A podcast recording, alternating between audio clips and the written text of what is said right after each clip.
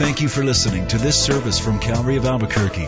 It's our hope that this message will help you grow in grace and in the knowledge of our Lord and Savior Jesus Christ.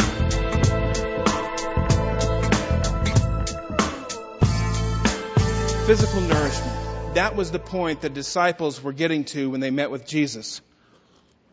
Now, before we go much further, I should give you just a little bit of background as to what was going on. In chapter 4 of John, you have the disciples who have been traveling with Jesus. Most of them, for the most part, were disciples of John the Baptist before, but now they've been following this itinerant preacher and miracle worker by the name of Jesus. And as was the common practice, they would go from Judea up to Galilee or Galilee back down to Judea. And the way that they would do this is they would, you would either go all the way around an area known as Perea, or you would go straight through.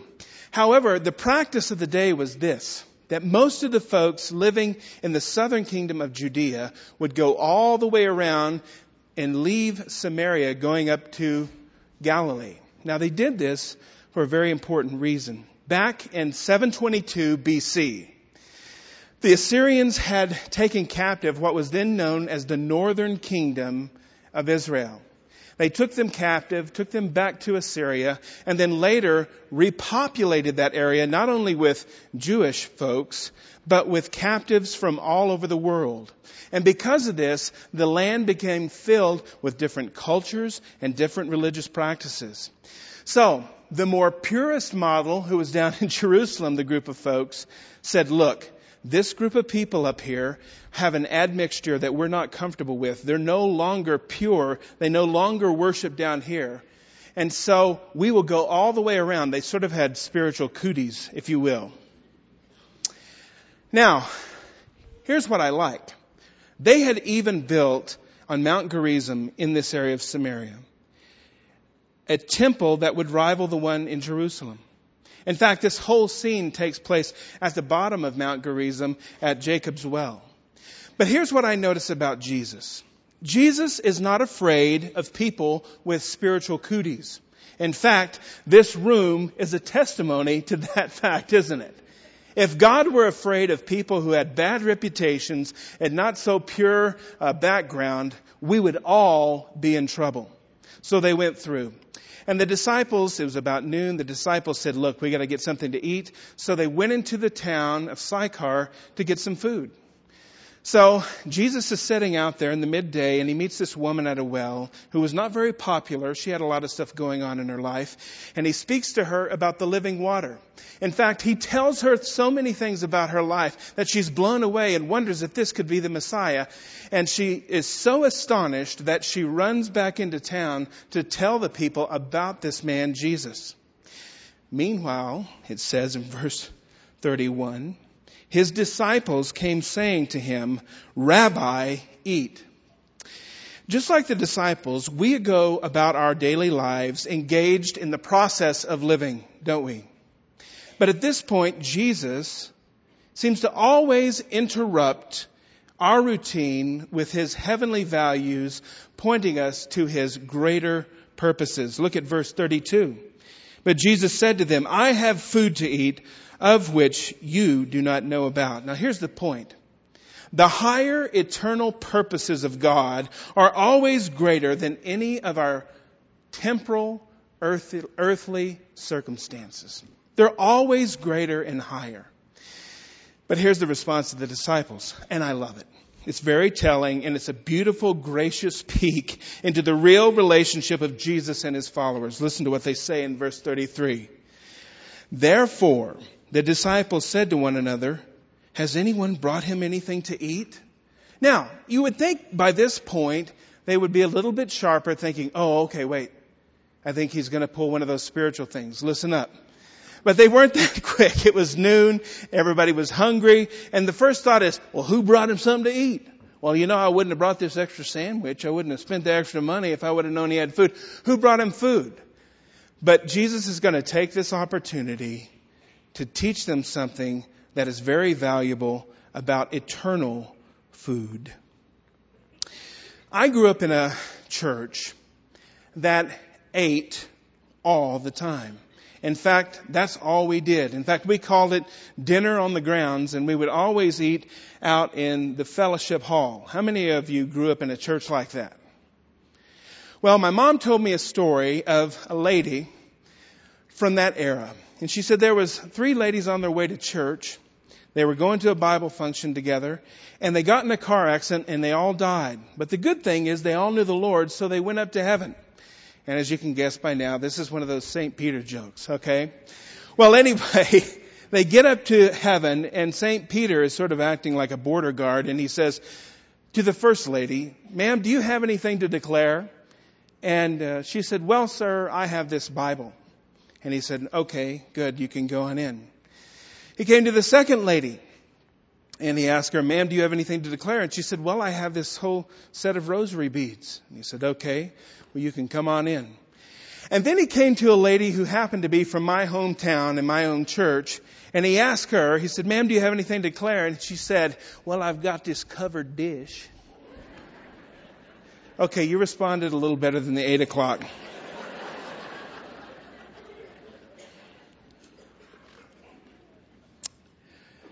Look, our view is primarily always earthly. And we have brief glimpses into the eternal. But there's a reason why. If you want to keep your finger here in John and look with me over in Isaiah 55, we'll read why. Isaiah 55 and look with me down at verse 8. Here's a best explanation that I can think of or know of. He says in verse 8, For my thoughts are not your thoughts, nor are your ways my ways, says the Lord. For as the heavens are higher than the earth, so are my ways higher than your ways, and my thoughts higher than your thoughts. You know, we're just like the disciples. Um, we sometimes forget who we're talking to and what world that we live in. Now we understand and know a lot of things about Jesus. If you know your theology, you'll know that he is known as the uh, the theanthropic nature of God, and that is he is fully na- uh, God as well as fully man. And so as he walked around here on the earth, he was fully a man, yet he was fully God. But sometimes the disciples, as well as ourselves, we forget who we're talking to. Sometimes we might even take him for granted. But I love what the Lord does. He is ever, always faithful to take us higher, setting our minds on things above. Keep your finger in John and look with me at Matthew chapter 6. He gives even greater explanation here. Matthew chapter 6 verse 25. He says, Therefore I say to you, do not worry about your life, what you shall eat, what you shall drink, nor about your body, what you shall put on. Is not life more than food, and the body more than clothing? Look at the birds of the air, for they neither sow nor reap nor gather into barns, yet your heavenly Father feeds them. Are you not of more value than they? Of which of you, by worrying, can add one cubit to his stature? Skip with me down to verse 31. He says, therefore, do not worry saying, what shall we eat? Or what shall we drink? Or what shall we wear?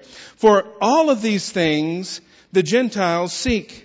For your heavenly Father knows that you need these things, but seek first the kingdom of God and his righteousness, and all these things shall be added to you. Therefore, do not worry about tomorrow, for tomorrow will worry about its own things. Sufficient for the day is its own trouble. Now, this is what he is not saying. He is not saying that it is wrong to eat. In fact, he was the one who put Adam and Eve in the garden, a place to eat. He is not saying that it is wrong to eat. He is saying life is more than eating. He's also not saying that it is wrong to have clothes. In fact, I'm very thankful that every one of you here has clothes on, as well as I know you're thankful that I have clothes on as well. He's not saying that it's wrong to have clothes. He's, He's saying that life is more than having clothes. This is what Jesus is saying. He's saying, seek God's kingdom first. And my friends, this is the real key to life. Because all the food in the world, all the clothing, all the shelter, all the provisions that this life has, without first seeking the source of everything, leaves life cast in a very dim shadow, never completely fulfilling our purpose as human beings. God's kingdom has to be first on the list. Now back to John chapter 4. Let's look at verse 34. We've talked about spiritual or physical nourishment. Let's look at spiritual nourishment. Verse 34, Jesus says to them, My food is to do the will of him who sent me and to finish his work. In this, Jesus reveals to us his meal of choice. And his meal of choice is this. Doing the will of the Father, finishing his assigned task, was his real spiritual nourishment for Jesus. And here's the point. Every person living, I mean every person on this planet, gains nourishment and inspiration from their passions and their pursuits. Every person. Every one of us has something that energizes us. Let me ask you a few questions here. What is your passion? Or where does your passion lie in your life? What turning your engine? Or what are you at the core of your being? And many of you right now, I see the stunned looks like, huh? What? Maybe you've never even thought about that. Some of you who have been through some type of course, maybe that uh, works you through this process, maybe a workshop, you've thought through it. But for many of you, you've never even thought about it.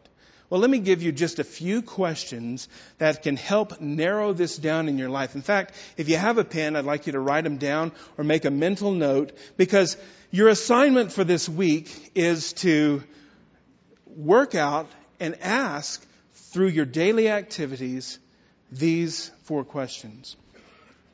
First question. What activity takes up most of my time? Now, if you're saying work, I know that's probably not your passion. But what activity takes up most of your time? Secondly, what is the predominant thought in your mind? Where is your mind throughout the day? What are you thinking about? What are you constantly running through that brain of yours? And then third, what do you dream about? Now, I'm not talking about when you're asleep. That's kind of, depending if you have nightmares, not very good. But what do you dream about? And this is what I'm saying. When you're sitting out on your front porch or you're out on the lake and you begin to imagine what the world could be like if only. If only I had my way, this is what the world would look like, at least for my life. And then finally, your hobbies are very telling as well.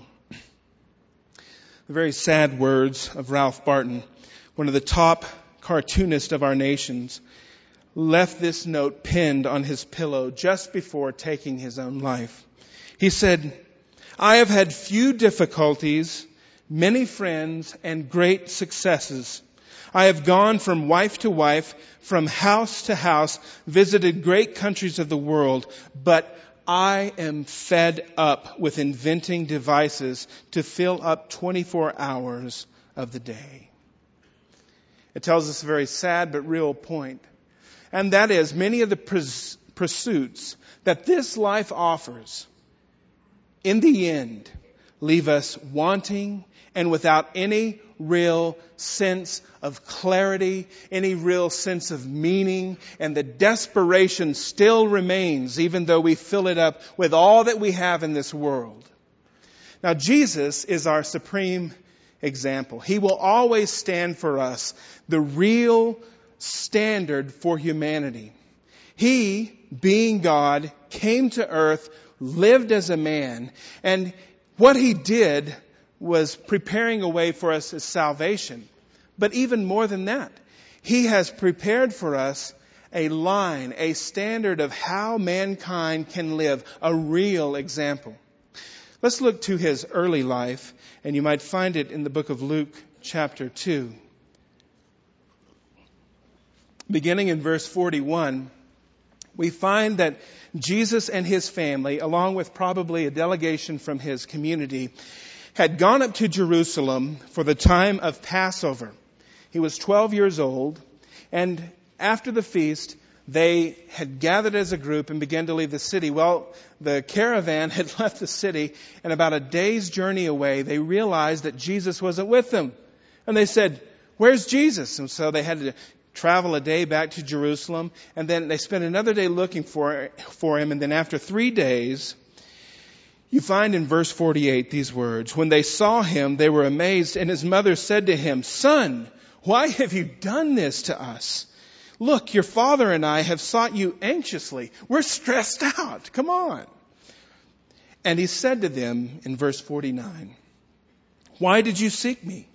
And why did you not know that I must be about my father's business? But they did not understand the statement which he spoke to them. His passion, even from an early age, was doing the will of his father. Later on, as he began his ministry, we see him teaching, we see him preaching, we see him ministering, discipling, we see him doing miracles, and then finally, at the very end of his earthly life here, we see him hanging on a cross, and we hear these very telling words in John chapter 19, and I'll begin in verse 28.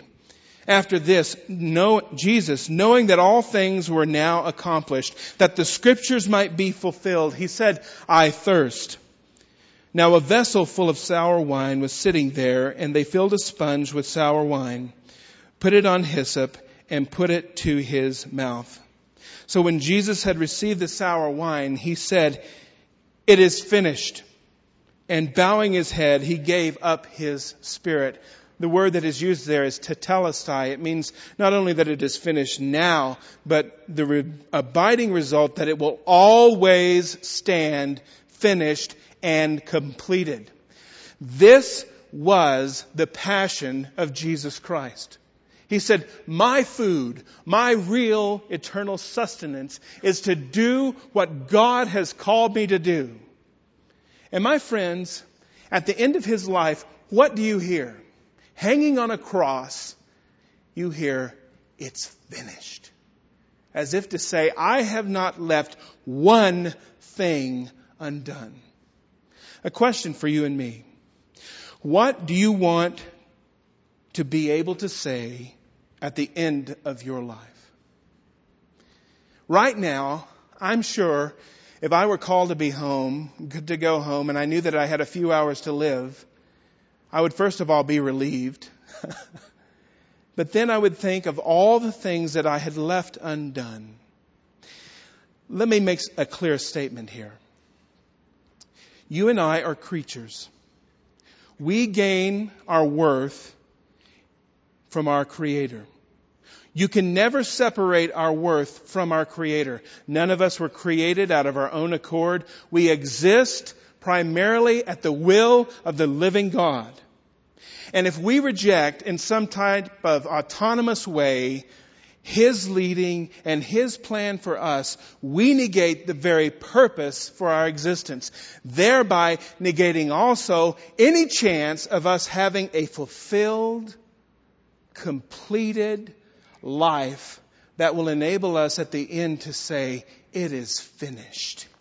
And we move on to the next stage of our life and we meet our Heavenly Lord and we hear those very loving words that we hope to hear, and that is, well done, good and faithful servant, enter into your rest. But we want to be able to say, it is finished. All right. Now, you ask, this begs the point here. How do I find God's will for my life? Very simple. I'm going to give you four simple things. First of all, you need to read his book. It's a bestseller, very popular. We have a lot of them in our bookstore. In fact, you can get it in very nice leather, which I would recommend, saying that it is probably a lifetime investment. But he gave us a written record of what he has to say to humanity. We don't have to grovel and seek something in the raw ether of the air. We have real written records from God. Second of all, you need to listen and learn. I love what Jesus said when he was being tempted by Satan after fasting for 40 days, he said, It is written, Man shall not live by bread alone, but by every word that proceeds from the mouth of God. Take every opportunity you can to be in Bible study, and I would say here's the best way to do it. Find some believer who is just a few more miles ahead than you. Buy them coffee, bribe them with pie, whatever it takes. Get them to sit down and spend time with you and learn how to follow Christ. Learn how to be a disciple. It's imperative. And then thirdly, you need to stay open. And this is what I mean. God may have a different plan for you, for your life than you do. My plan for my life was to be a very famous rock star with long locks of hair, probably a couple inches taller, a little more statuesque, maybe a different kind of profile, I don't know. And I had hoped to render him worship someday at the Grammys and say, look everybody, it's not me, it's him. Wouldn't you love some kind of plan like that? But his plan was much different for me. And you know what? He has a very practical, real plan for each one of us. And it involves right where you live, right in the family that you come from, right in the street that you live on, right at the workplace where you go every day. His plan involves something right in there. And you need to be open to it. And then fourthly, you need to get involved in the work. You've got to start somewhere. Which takes us to our third point in this passage in John chapter 4. Let's look at verse 35. Spiritual food for spiritual work. Every believer that enters into the work of the kingdom must be fueled by a passion to do what God has called him to do. Spiritual work, here's the point, requires spiritual nourishment. Let's look at verse 35. He says, Do you not say there are still four months, then comes the harvest? Behold, I say to you, lift up your eyes and look to the fields, for they are already white for harvest. And he who reaps receives wages and gathers fruit for eternal life, that both he who sows and he who reaps may rejoice together. Now, I grew up in a farming community. In fact, I used to talk just like this. They make you talk like that when you're on a farm. In fact, when I go back to town, I got to disguise myself and go back to it. Well, it's not a bad thing, by the way, if, if that's your. Um, uh, word. I'm sorry, I just got totally blown off by that. Okay, let's get back on the on the study here. During farming season, you have a planting season and you have a harvesting season. And the harvesting season is the most intense period of time and it is very short.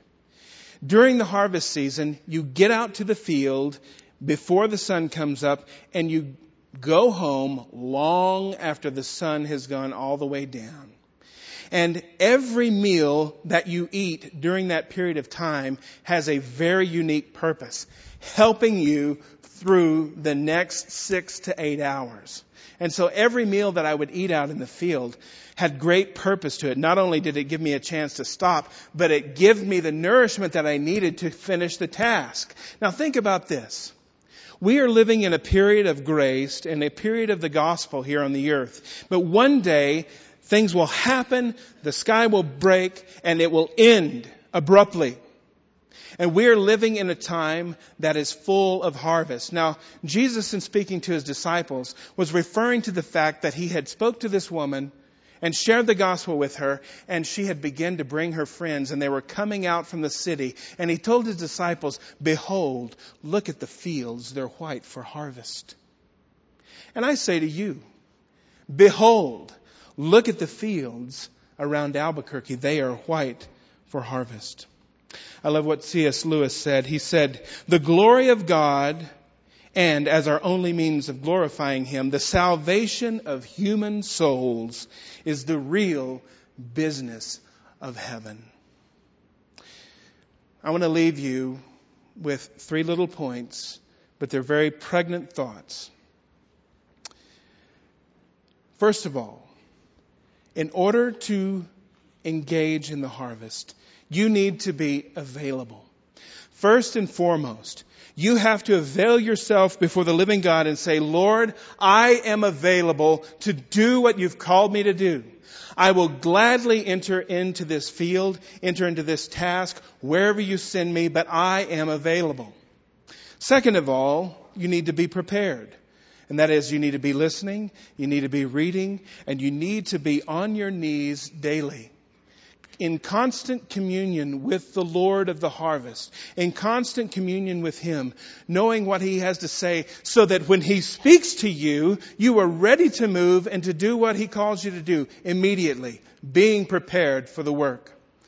And then finally, I want to say to you that this must be a daily commitment moment by moment. And this is what I mean. When you get up in the morning, your first thought is, Oh Lord, thank you for another day. I know that you will send me out into your field. And so I pray that you would give me success today. That you would give me favor in the place that I work, with my family, with my friends. And Lord, I want your will to be done. I want to see your will done in my life, and I desire it more, Lord, than food, than my own food that I eat for my body. I desire what you want in this earth. And my friends, if that's the way you live, you're going to be pretty happy. All of the other things in life will take care of themselves because you have placed the itinerary of heaven before your face. And when you're done, you will walk away from the field and say, It's finished. I'm going home. Thank you for listening to this service from Calvary of Albuquerque. If you would like more information about what you've heard in this message or about Calvary of Albuquerque, please visit our website at www.calvaryabq.org. If you have made a decision to follow Christ or would like someone to pray for you, please leave a message with our prayer watch line at 505 344 3658. Thank you and God bless.